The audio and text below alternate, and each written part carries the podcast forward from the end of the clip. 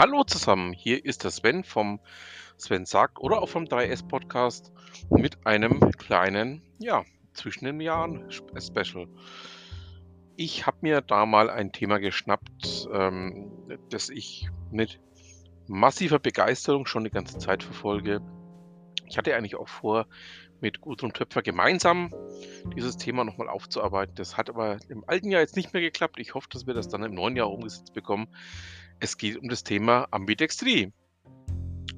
Und ähm, aus dem Grund habe ich mir gedacht, ähm, nachdem die Gudrun hier ähm, einige sehr, sehr spannenden, ähm, ja, nennen wir es mal, Ambidextrin-Nähkästchen-Geschichten ähm, veröffentlicht hat oder Nähkästchen-Themen veröffentlicht hat, packe ich das Ganze mal in ähm, eine ganz kleine Podcast-Serie und würde mich freuen, wenn es euch auch ähm, so ein bisschen an das Thema heranführt, das Thema euch ein bisschen näher bringt.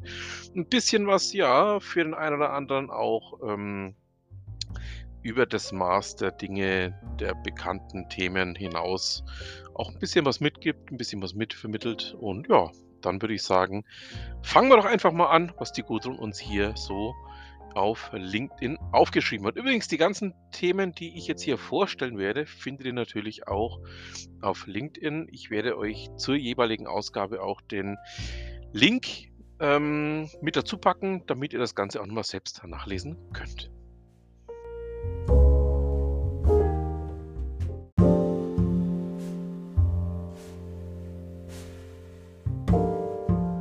Das war die Ausgabe 4 ich würde mich freuen, wenn wir uns morgen wieder hören.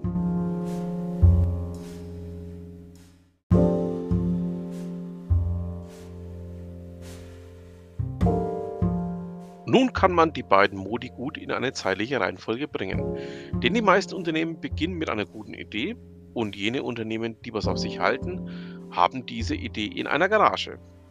Es gibt auch den Fall, dass ein Unternehmen gar nicht selbst eine zündende neue Idee hat, sondern ein etabliertes Produkt nur minimal verbessert, verändert oder es aufgrund anderer Prozesse verwendeter Materialien günstiger, schneller, besser herstellen kann. Aber gehen wir für den Moment von einer guten Idee aus. Diese Idee muss auch erstmal gehabt werden. Denn dann wird sie geprüft, verfeinert, verbessert, Alternativen werden entwickelt, schlechte Varianten verworfen, es wird viel getan, bis man schließlich weiß, so machen wir es. Diese Zeit ist eine stark Explore geprägte Phase, in der sich nur insofern um standardisierte Prozesse gesorgt wird, als dass vielleicht ein externer Investor mit hochgezogenen Augenbrauen auf den kreativen Kindergarten blickt und es gar nicht anders erwarten kann, bis das Heureka erschallt. Ist das Produkt gefunden, kann demnächst mal in den Exploit-Modus umgeschaltet werden. Es geht nun darum, das Produkt so, wie es in der Endfassung geplant ist, herzustellen. Das gleiche Konzept gilt übertragen auch für Dienstleistungen. Ich spreche der Anschaulichkeit halber hier von Produkten. Es sind für die Rohstoffe-Lieferanten zu finden, Lieferketten einzurichten, Preise zu verhandeln. Eine Produktion mit stabilen Prozessen ist aufzubauen, die im Optimalfall dazu führt, dass so wenig Material wie möglich verschwendet wird, dass die Arbeitsschritte in eine sinnvolle Reihenfolge gebracht werden und dass alle beteiligten Mitarbeiter wissen, was sie wann machen müssen und wer wann wofür verantwortlich ist. Der Fokus auf Hierarchie, Standardisierung und Formalisierung ist die Paradedisziplin des Exploit-Modus und ist jene, die der Idee aus der Garage auf den Markt hilft. Ansonsten bleibt die Idee, so brillant sie auch sein möge, dort unter dem trüben Schein einer alten Glühbirne die nackte Betonwände befunselt.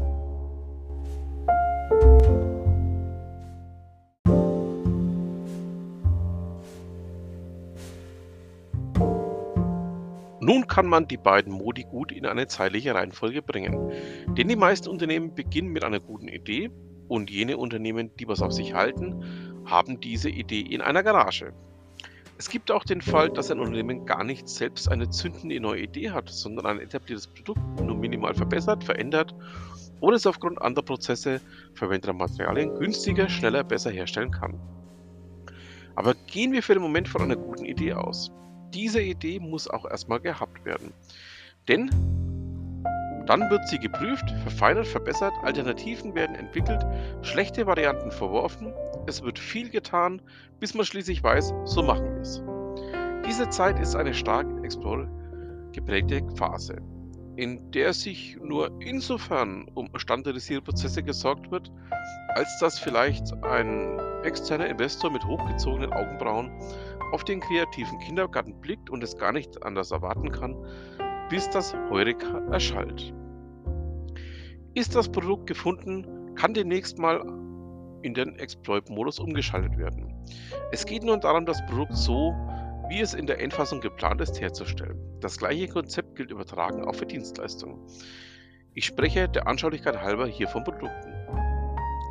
Es sind für die Rohstoffe-Lieferanten zu finden, Lieferketten einzurichten, Preise zu verhandeln. Eine Produktion mit stabilen Prozessen ist aufzubauen, die im Optimalfall dazu führt, dass so wenig Material wie möglich verschwendet wird, dass die Arbeitsschritte in eine sinnvolle Reihenfolge gebracht werden und dass alle beteiligten Mitarbeiter wissen, was sie wann machen müssen und wer wann wofür verantwortlich ist.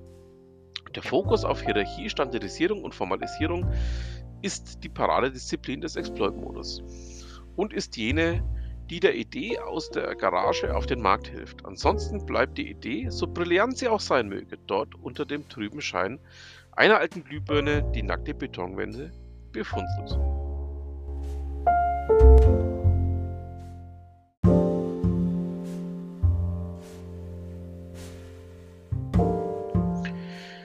Ist die Produktion und Vermarktung, diese funktioniert ähnlich gelungen, gibt es erst einmal nichts zu tun, außer das geplante gut und mit hoher Qualität und Präzision zu tun.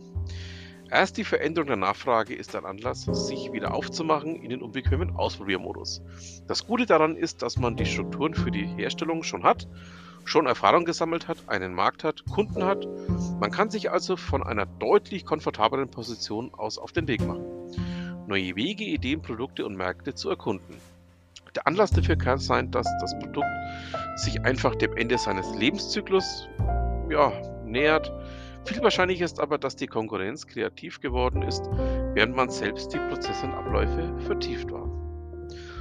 So bleibt also eigentlich nur das Fazit, dass Unternehmen im Laufe ihres Lebens aus Sicht der Ambidextrie fortlaufend beide Modi brauchen.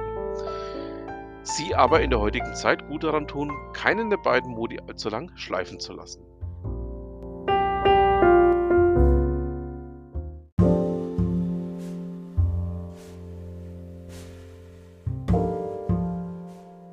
Das war mein kleiner Ausflug in den Bereich der Ambidextrie von Gudrun Töpfer. Ich würde mich freuen, wenn ihr bei der Gudrun oder wenn Sie bei der Gudrun einfach mal vorbeischauen und sich auch ein eigenes Bild von dem Themenkomplex machen. Ich finde es nämlich auch hochspannend und ja, würde mich freuen, wenn der eine oder andere was davon mitnehmen kann.